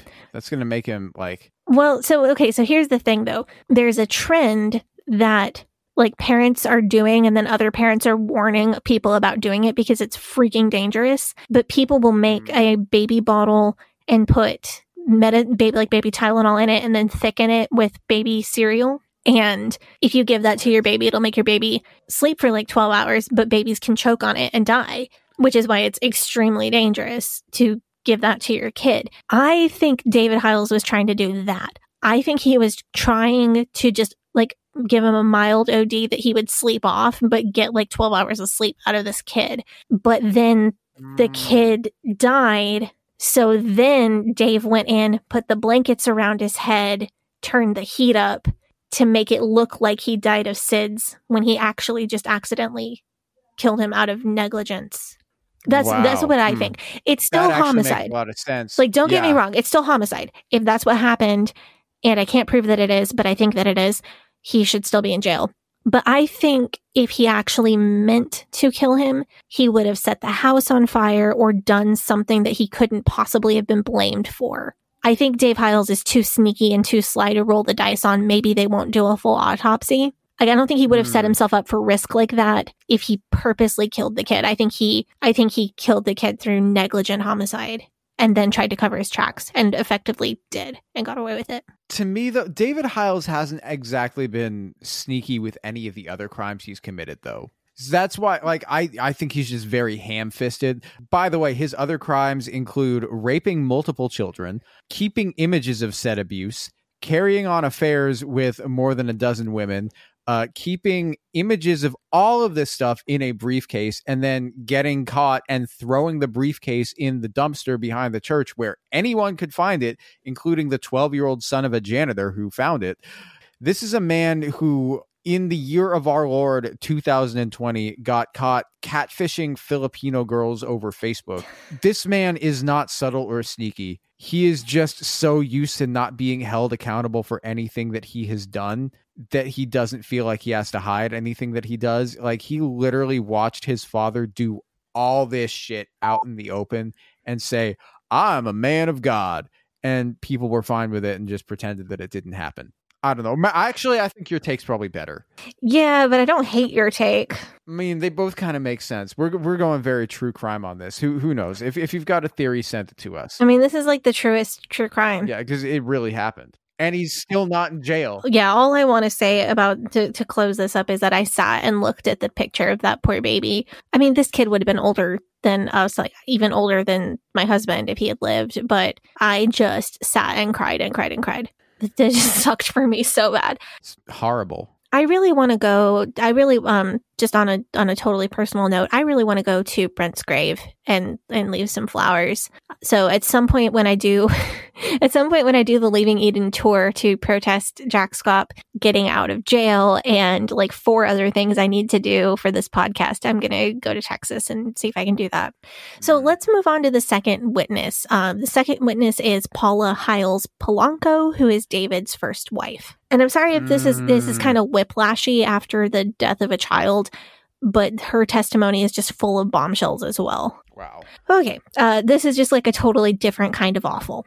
So we've heard bits and pieces of this before, but Paula says that she had 6 months of premarital counseling with Jack Hyles, that he asked her extremely inappropriate questions, like inappropriate for a pastor, inappropriate for a father-in-law, just not necessary. Man, what is with this like premarital counseling thing? This is something that nuts. He did to make sure that his sex addict son would be well taken care of. I think that David Hyles, calling David Hyles a sex addict, gives a bad name to sex addicts. That's 100% true. Sex addiction, I mean, like bad behavior with regards to sex and acting out with that's a real problem that a lot of people have. And a lot of people have that problem and they're not out here raping children and trying to get like 13-year-old girls to pose for them in laundry. Like, yeah, that's the thing. Like, nah. I really hate how sex addiction and porn addiction like get used. Like, those things are real. They're very rare. They're not as common as people would lead you to believe. And I hate how bad men use them for excuses to do bad things. Speaking of lingerie, though, so Jack Hyles gave Paula money to go pick out her wedding night lingerie, and then he made her come back. Well, that's nice of him. Well, then he made her come back and show him what she bought. Ugh. Thankfully, he did not make her model it, but like hold it up and show him. But it wasn't sexy enough for him, so he made her go back and try again. So he approved and controlled her wedding night lingerie. Yeah, this is gross. This is so gross. Ew. I'm just trying to say you are a Christian and you have decided that you don't want to have sex until you are married, which is an excellent decision if you decide to make that decision. We support you. I support people doing so responsibly. You should, if there's any way that you can do something like living with the person within your standards and rules, that's a better idea.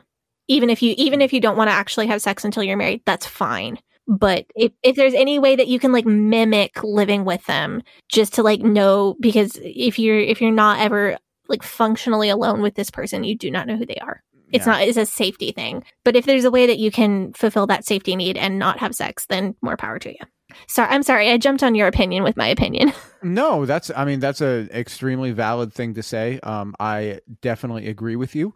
But say you decide that you don't want to have sex until you get married.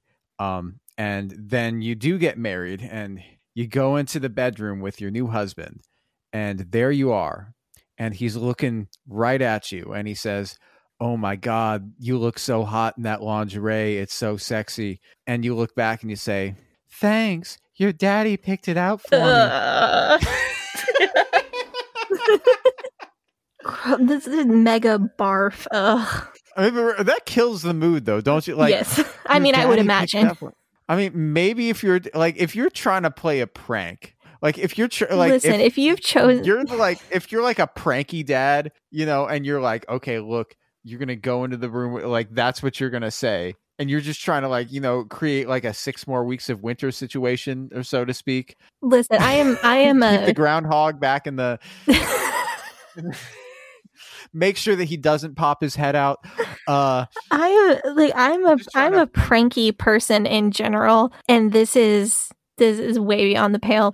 Put on the music with like the elevator music with the ocean sounds in the background. We'll get to that in a couple more weeks. We'll get to that. So apparently Davy Boy wasn't too impressed with the Jack Hyles sex education and lingerie design course that he had put Paula through, because according to Paula, they had sex on their wedding night, but he spent the rest of the honeymoon making calls from the hotel lobby and watching violent porn when he thought she was asleep. Ew. That's extremely disappointing. Dave Hyles is a disappointing man.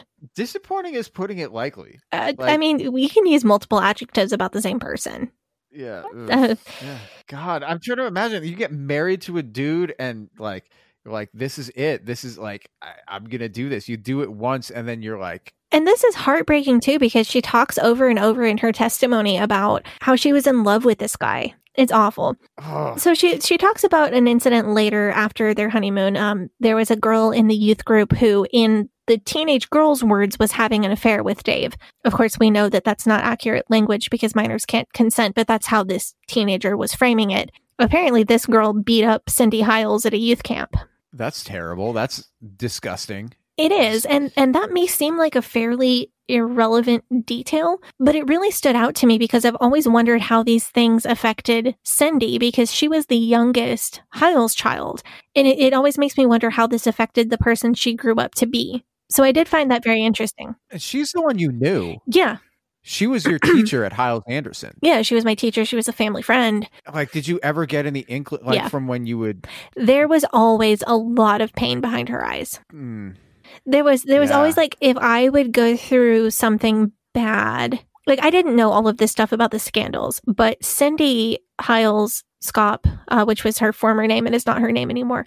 Right, because her ex-husband, Jack Schaap, got in trouble for basically the exact same thing. Yeah, and she left him because, go her, she got some agency and left him, and now she's remarried to a guy who seems good, and I hope they're happy, and I hope she just, like, doesn't...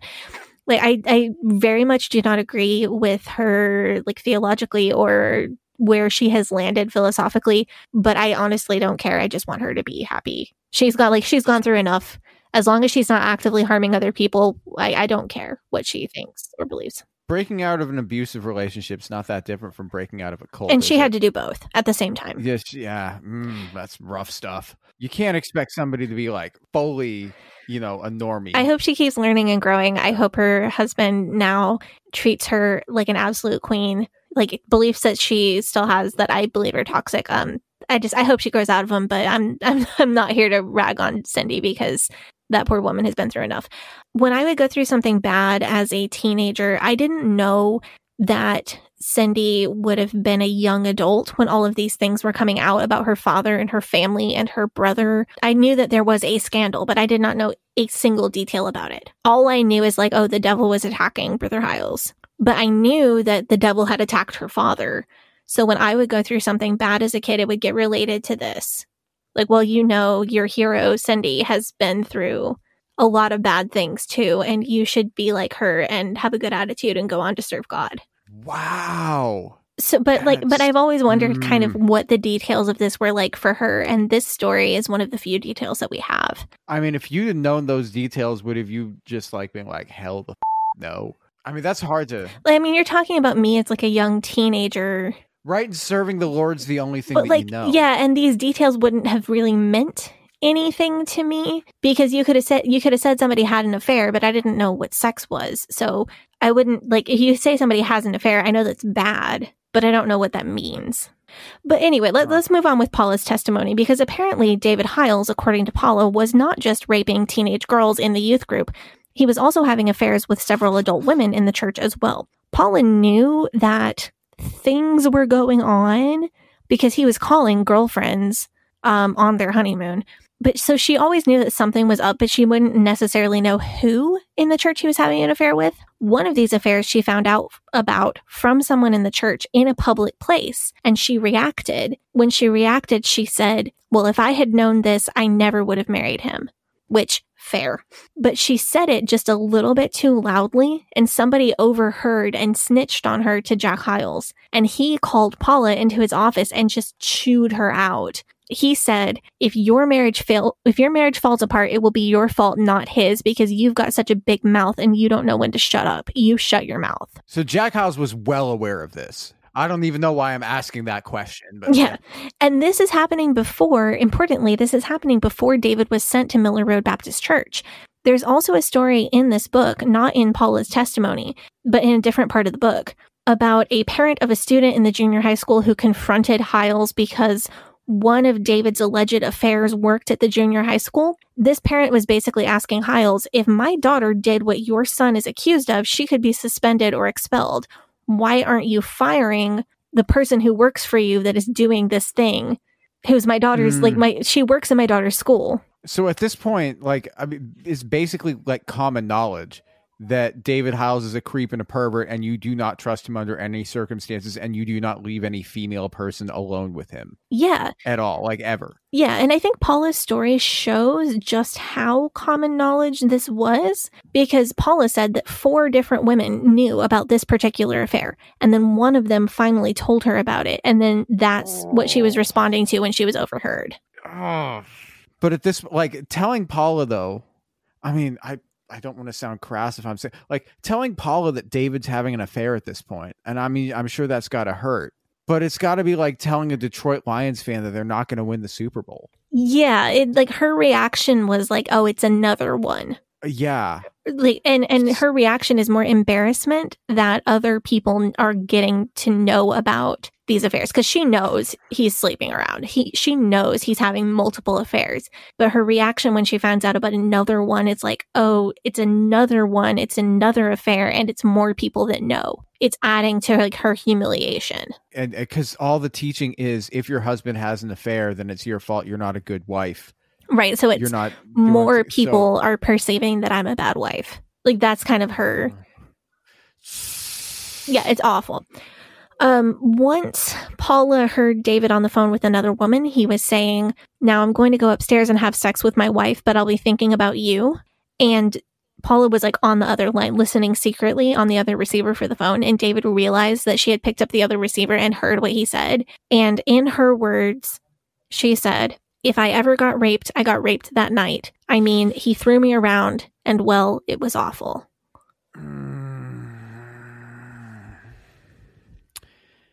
This is one of the things we've talked about in our with IFB. We talked about this in our marriage episode, how commonplace marital rape is, because you're just not allowed to say no. That's true, but there is a big difference between you're not allowed to say no, so just go along with it even if you're not in the mood, and being brutally raped and thrown around. Both of those things are bad and wrong, but this is a different level of evil that Paula is talking about here. I think the first kind, you're not allowed to say no, so go along with it even if you very much do not want to have sex, that is very common in the IFB. Actually being physically forced to have sex that you do not want is a lot less common. It does happen. Still, I'm sure it happens. Oh yeah, all the time. Yeah. But one of those things is way more common than the other. And those are both evil, but they're different levels of evil. Paula tells us about at least 4 different women that David was having affairs with before they moved to Texas.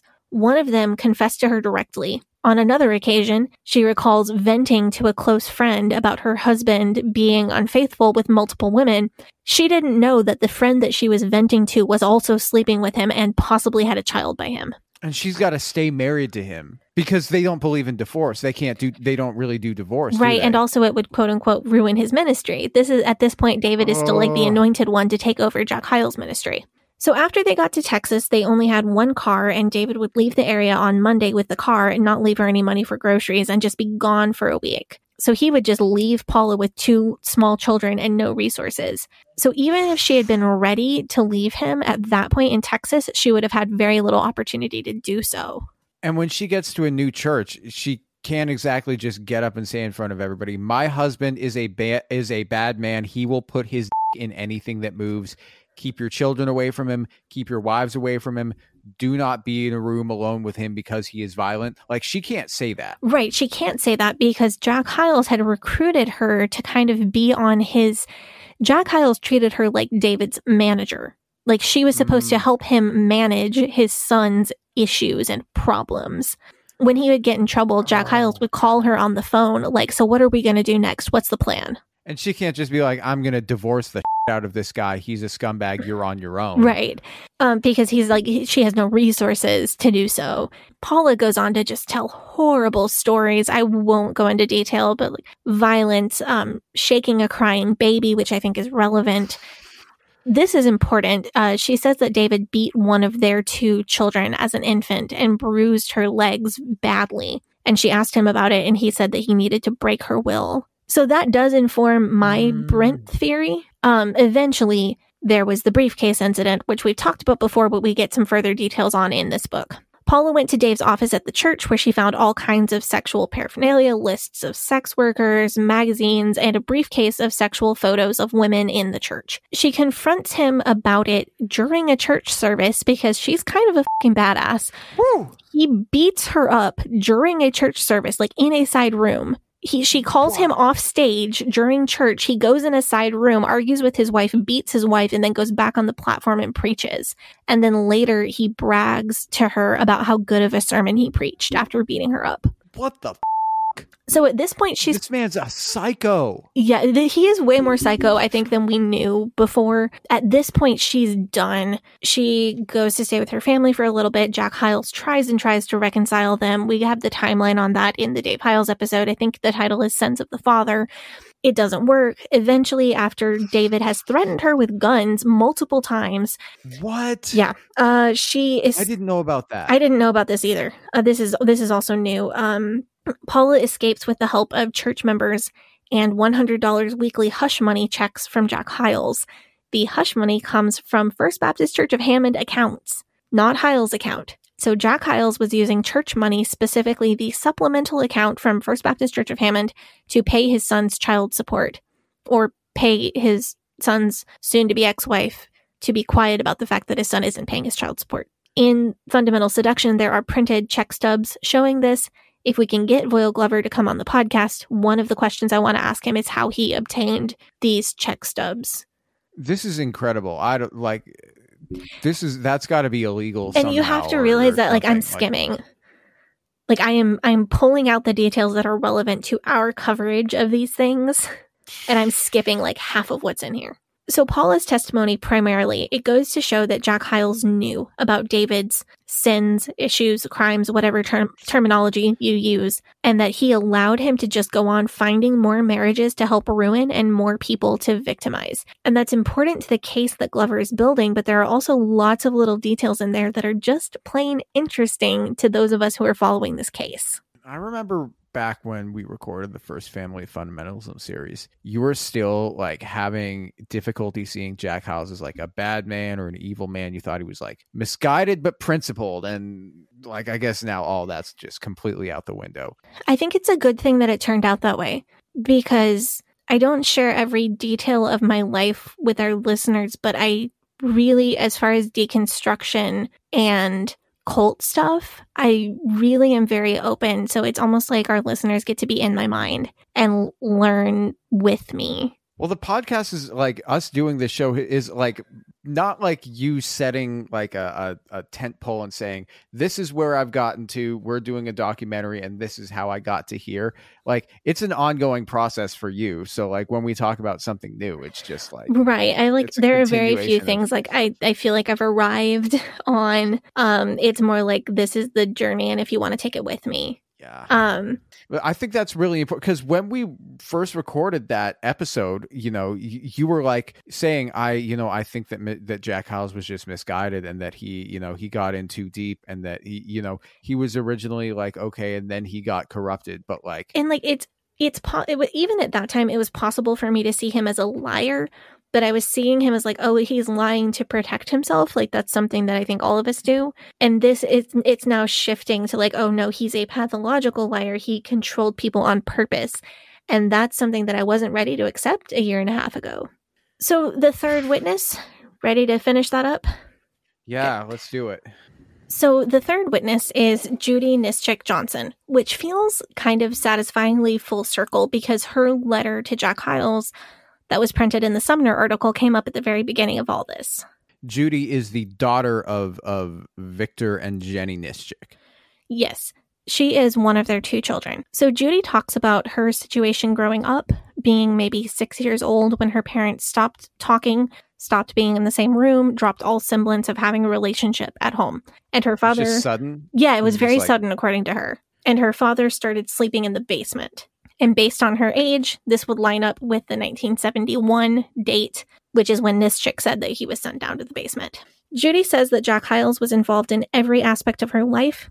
Her parents lived by a schedule so that they would never have to communicate much and almost never have to be in the same room. She said that to deviate from that schedule, she had to ask her mom, and then her mom had to ask Jack Hyles. He literally had that much control over the entire family. So like control over meals? And like what time she goes to school and what time she goes to bed? Yeah, he would have at least known all of that. What? She gives the example of having a sleepover as a young teenager, and then the next morning Jack Hyles is calling her up on the phone. Judy, this is Brother Hyles. I understand you stayed up a little late last night. He just wanted to know what she was up to and exert, like he wanted to flex. He was flexing like that level of knowledge and control over her life. Did she get that this was weird at the time to have her pastor in like that involved in every aspect of her life? Because she's 6. Oh, this is late. This is later when she was a teen. The sleepover thing happened when she was a teenager. That's also like super creepy. This is very creepy. Yeah. And also when she was a teenager, her youth pastor was Dave Hyles, which we're going to talk about. This was not normal for any family in the church other than the Nischik family. The way she talks about it, she always knew something was up. She heard her mom on the phone with Hyles all the time, even from the time she was a little kid, saying that she loved him and things like that. Her mom took her and her brother to Hyles' office every Wednesday night for a meeting.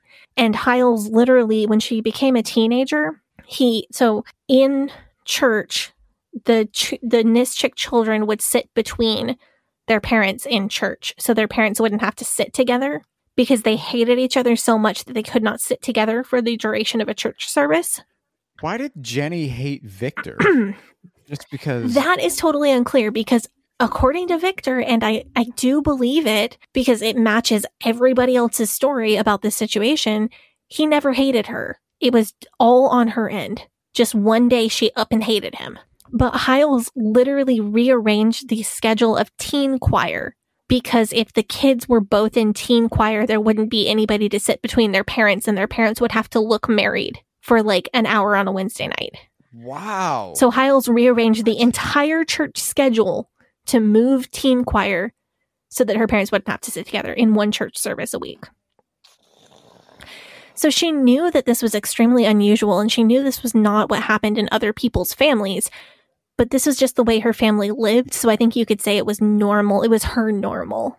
Did she ever mention this to people? Like, Jack Hyles called to see how my sleepover went? No, never. So she's too young to understand the depth of what is going on over her head, but she knows that she is never supposed to talk about anything concerning her mom or Hyles or the two of them together. She does testify about the door between her mom's office and Jack Hyles' office. She says that she saw it and used it, and all the things that we hear from everybody else. That's the door that allegedly did not exist, according to Jack Hyles. Which absolutely existed. Yeah. One really heartbreaking thing, Glover asks her in this interview how her dad spoke of her mom when they were not together. She says that her dad prayed for her mother when the family prayed before meals. He always spoke kindly of her, and she never once heard him trash talk her mother. On the other hand, her mother just seemed to seethe with hatred all of the time. If Jenny and Vic passed each other in the hallway at the house, Jenny would stop and turn her head to look at the wall rather than even look at him in the hallway of their house. That's heartbreaking. That's horrible. Mm-hmm. Man. I mean, I've been in this situation where it hasn't been somebody I've been in a relationship with, but it's been somebody that I've lived with. Their presence is just they just exude absolute hatred for the people that they are around. And it's such an, it's not just an uncomfortable situation. It's just like a cloud. It's a looming cloud. I can't imagine, if it was somebody who I was married to. God. Yeah. That's. So other examples that Judy gives, when Vic Nischik was in the hospital, Johnny Colston took the kids to visit him, and then Colston brought him home from the hospital. And this is intriguing to me because I've always wondered what he did or didn't know. And now he's dead. But we know that the Colstons were the friends that recruited the Nischiks to First Baptist Church of Hammond. I wonder if it's even possible, though, because we know the Colstons were in Jack Hyles' inner circle. If it's possible to be that close to Jack Hyles and be in his inner circle and not know that, at least, not know something that is completely damning. Jenny and Jack's relationship must, have been a completely open secret at this point. But people denying it have just been under the belief that this church needs to save America. We can't let anything happen to this church and hurt the reputation of Jack Hyles, because that means that we're dooming America. That is very much along the lines of what I'm thinking. But what I want to ask you is, how many people would you guess are in the inner circle? How many people do you think would be on that list of people who would absolutely, there's no way they didn't know something was up? He has to have kept that circle small, though, right? Do you want to throw out a guess number? I don't know, 5, 6. I don't think so. I think more. Just more. For the Hyles-Nischik affair. So I did a count. I just counted.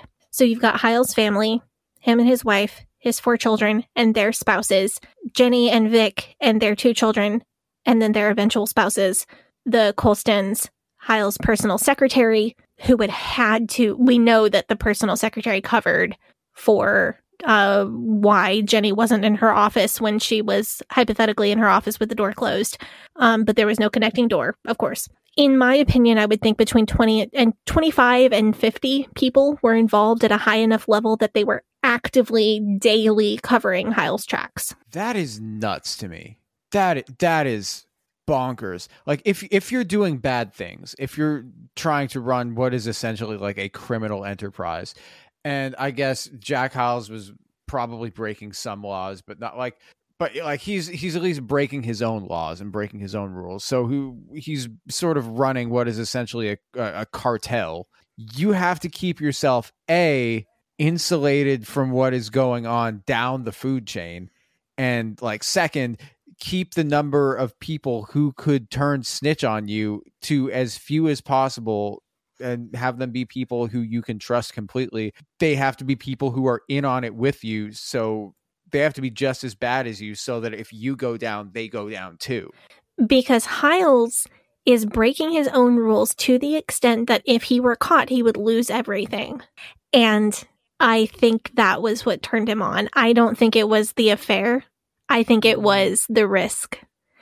But sneaky. Anyway, I made a list of just people that I can name, if we're being extremely conservative, 20 people who would have had to be actively covering for the Hyles-Nischik alleged affair. Let's add in the people who had knowledge of David's crimes and misdeeds, considering women that he was having affairs with, teenagers that he was molesting. I think that at least 20 more people would have to be actively involved in covering for David Hyles. Again, that is only First Baptist Church people. That's only people that I can name, or I can put a name and say, oh, this person and their spouse. if I don't know the spouse's name, but this is people that I can like write down on a list. You need like a whole strike team, you know, like a whole strike team to manage David Hyles' messy. Right. And like Jack Hyles has recruited all of these people to manage his son along with him as like the team leader. 80 PR people all just working around the clock doing damage control. But that gives me like 40 people. That's so many people. That's so many people that you could, like, if you were an investigator, and I guess Voyle Glover is being a bit of an investigator here, and you were looking into, like, if I were looking into this, you just have to find one person out of like 50 who's done something wrong that you could expose, and then you leverage that and flip them. So here's where I'm going with this. Jack Hyles had every single one of those people, however many there were, and I'm estimating at least 40. He had every single one of them convinced that they were the only person covering up for him. Hyles had every one of them personally convinced that the weight of this great ministry, the weight of hundreds and thousands of people's eternal salvation rested on their shoulders. None of those people were talking to each other. None of those people were talking to anyone else. They were all isolated. And isolation, as we know, is an excellent control mechanism. So I think here we have a real reason why the IFB wanted to be sure that nobody read this book, because even after this book came out and after the scandal broke, Jack Hyles, I mean, he kept using the same tactics, right? And it still worked. Right. You know, I mean, he lost some people, but he stayed pastor of First Baptist Church of Hammond until like 2001. And he was still like basically doing the same thing where he's like, I'm going to keep people in control and I'm going to keep demanding ultimate loyalty. And people stuck with it. And you have all of these people who think that they're the only one who's covering for him. And you have all these people, they're like driving around to yard sales and buying the book. And I mean, at least that's what I think was going on. Yeah, that's what we think. That would make sense. But like, you wouldn't want a lot of people reading about this because then it would just become like common knowledge. This book does lay out the evidence that points to this affair being real. It does lay out evidence that points to Dave Hyles' sins and crimes being real. But that's not the point. The point of this book is exposing these tactics of cult control. And it's all just out like this is so clear. It really is. So there's one more like really interesting story that Judy tells us that kind of illustrates all of this and I think sews it up really well. Judy was at youth camp. Well, David Hyles was her youth pastor. Poor kid. She had it coming from every direction. David Hyles preached this sermon at youth camp, and this would have been before he left for Texas. So we're looking at sometime in like very early 80s. He preached this sermon about you will become just like your parents because of generational sin. What's generational sin? We should do an episode. It's the concept that sin can be hereditary, like you inherited brown hair and brown eyes from your mom, and you inherited the sin of pornography from your dad. Ugh. So like, in essence, fundies believe that Josh Duggar's kids are more likely to grow up to watch porn or consume child sexual abuse materials or abuse others. They also sometimes believe in generational demons. Some fundies believe that you can be possessed because your parents were possessed and they passed down their demons to you. It's a whole thing. But Judy, presented with this concept, freaked. She was about 17, and she had been covering up for Hyles and for her mother since she was just a little kid. She had seen her parents be miserable in marriage. She had seen the lies and the deceit, and the idea of having a marriage like her parents freaked her out. And she went into hysterics. Like 10 years of covering up and hiding emotions were just spilling out. And of course, being IFB world, all of the camp counselors thought she was trying to get saved, but she wouldn't talk to them. And finally, Paula Hyles came to talk to her. So David's wife, when they were still married before Texas. And Paula, over 2 hours, convinced Judy to tell her what was going on. And for the first time ever, she told another person the truth about her mother and Jack Hyles that she had covered up for 10 years for most of her life. So how did Paula respond? Paula responded to kind of let her know, yeah, I already know about this. Judy asked Paula not to tell David Hyles because she was afraid of him. And I want to read you Judy's quote. I mean, accurate. Yeah, and I want to read you Judy's quote because this is really interesting. So the question from Glover, did you fear Jack Hyles also?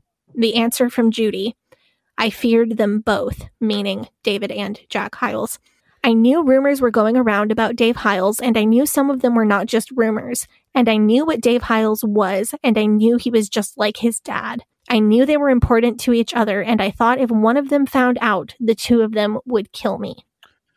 Oof. It's not clear how literally Judy meant that, but she does make it clear in the following questions and answers in this interview that she was at least somewhat afraid for her life. Paula and Judy actually ended up becoming friends, and as time went on, they compared stories and helped each other work through all of this. Well, that's nice. Yeah, you kind of got to love that they found each other. So I have a question about this book as a whole before we wrap up this episode. What's that? I want to ask you to put yourself in your own head at like 17, 18. So you're still sold out to the IFB now. Okay. Say you were alive when this book came out and you had the mindset that you're still sold out, 100% for Jack Hyles. And you, for whatever reason, had gotten a hold of a copy of this book, and rather than destroy it or turn it over to somebody, you decided that you wanted to read it. Do you think that this book would have been an effective tool in breaking you out of the IFB? I would say yes, if I had actually read it. I think the trick is getting someone to read it. I think even at my most sold out, if this book had just appeared under my pillow or fallen from the sky into my hands, I wouldn't have destroyed it. I wouldn't have turned it in. I was talking with my husband the other day about how he collects records and guitars, and I mentioned that isn't it kind of weird that I don't collect anything? And he said, no, you do. You collect information. And that is so accurate. I'm an information hoarder. Well, you also collect cult propaganda. Yeah, but it's not about owning the things. Like, I don't have a collection of, like, physical things. It's not about that. It's about having access to the information that those things contain. So based on that, I don't think I would have let this book out of my hands no matter what, because I've always been, like, I have so much stuff that if I can handle it emotionally, I'd love to talk about on the podcast. Like, I have like notes and diary entries from high school, and like I collect that kind of thing. So I don't think I would have let somebody take this book away from me or let on that I had it. The hurdle would have been me actually reading it. But I think if I had read it, it would have kickstarted my deconstruction process a lot earlier. So I guess my follow up to that, and I want to tie this back to an episode we made a few months ago. What lessons can we take from this book that will help us get people around us who have maybe they've been a bit hypnotized, been a bit indoctrinated into something really toxic? How can we take some lessons from this book and help them get them to kickstart that process? I have a couple of things that I think relate really well to our breaking people out of a cult episode. Number one, I think the show, not tell, was just great in this book. Glover printed these sermons in the first half of the book, and then he showed, in Hyles' own words, how his sermons didn't match each other and his actions didn't match his sermons. And he went way beyond showing one example of hypocrisy, because one example can be explained away as like, well, everybody's beliefs change or everybody has slips of the tongue. He effectively showed a pattern of this in a way that is impossible to explain away. Then when we get to the witnesses, to Brent and Paula and Judy, he showed us how these stories all line up and they all make sense together. Because one thing the fundies really rely on is the scriptural idea that you need two witnesses to accuse someone. So the principle that relates to from our deprogramming episode is listening to the person's beliefs. He played by the fundie rules by bringing multiple witnesses that all line up. Another thing that we talked about in that episode is being a safe place and a safe person for the person you're trying to help to bring doubts to. And that's another thing we see in this book. Just like I said in that episode, you should express your own doubts and don't be afraid to say, I don't know. Glover expresses his own doubts. He talks about where and why he had doubts. He's very vulnerable with that, and he makes the reader feel safe having doubts of their own. So he's not just lecturing. This is why Jack Hyles is bad. He's not browbeating. Not at all. He's just saying, this is what did it for me. Maybe you should consider this too. And that is, I think, what we try to do on this show. And I think with that sentiment, it is time for us to wrap this episode up. Thank you guys so much for listening. You can follow the Leaving Eden podcast on Facebook and Instagram at Leaving Eden Podcast, on Twitter at Leaving Eden Pod. You can join our Facebook group, which is facebook.com/groups/Eden Exodus, same as our subreddit, which is going to be reddit.com/r/Eden Exodus. You can join our Patreon, which is patreon.com/Leaving Eden Podcast. This episode, there is going to be an extended version of this episode available on the Patreon. So if you want to hear that, that's where you'll find it. Sadie, do you want to plug your social media? Sure. You can follow me on Instagram at Sadie Carpenter Music. You can follow me on Twitter at Hell Yeah Sadie. And you can follow me on TikTok at Sadie Carpenter 1. One of our listeners sent me a fantastic box of cult propaganda. It is way more than I was expecting to get, and I am so happy with it. And I've been reading through some of that on TikTok and just kind of doing a show and tell. It's been fun. Yeah, that should be fun. And I try to keep my TikTok like relatively trauma-free. It's a little bit more light and fluffy over there. Yeah, I don't have TikTok, so I don't watch your videos, sadly. But if you post them as reels, then maybe I'll see them. You know, I feel like yeah. You know about all this stuff one way or the other. Yeah, I'll just be like, seen it. Next, you'll get downgraded in my algorithm. That's what's going to happen. But you can follow me on Facebook and Instagram and Twitter at GAVRIELHACOHEN. Next time, what do we have coming up next time? I think next time we're going to go through the Bill Gothard Advanced Seminar book. That's true. Yeah, we speaking of cult propagandas that our listeners have sent to us, we had a listener send us the IBLP Advanced Seminar book, and we're going to go through that, and there is some wacky stuff in there, which I'm excited to talk about. I know Sadie's excited to talk about it as well. Until then, we hope that you guys have a great day. Bye-bye. But oh, rolling river of time.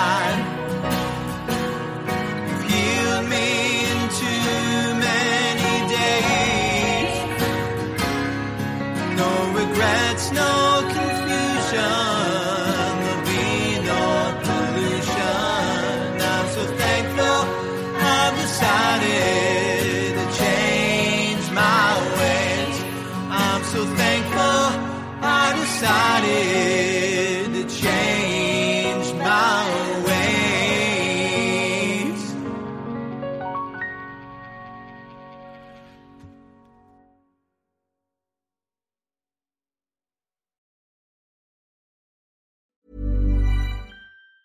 Hi, I'm Daniel, founder of Pretty Litter. Did you know cats tend to hide symptoms of sickness and pain? I learned this the hard way after losing my cat, Gingy. So I created Pretty Litter, a health monitoring litter that helps detect early signs of illness by changing colors, saving you money and potentially your cat's life. Pretty Litter is veterinarian developed, and it's the easiest way to keep tabs on your fur baby's health right at home. Go to prettylitter.com and use code ACAST for 20% off your first order and a free cat toy. Terms and conditions apply. See site for details. Ever catch yourself eating the same flavorless dinner 3 days in a row? Dreaming of something better? Well, HelloFresh is your guilt-free dream come true, baby. It's me, Keke Palmer. Let's wake up those taste buds with hot, juicy pecan-crusted chicken or garlic butter shrimp scampi. HelloFresh. Stop dreaming of all the delicious possibilities and dig in at HelloFresh.com. Let's get this dinner party started. Imagine the softest sheets you've ever felt. Now imagine them getting even softer over time. That's what you'll feel with Bowl & Branch's organic cotton sheets. In a recent customer survey, 96% replied that Bowl & Branch sheets get softer with every wash. Start getting your best night's sleep in these sheets that get softer and softer for years to come. Try their sheets with a 30-night guarantee. Plus, get 15% off your first order at bowlandbranch.com. Code BUTTERY. Exclusions apply. See site for details.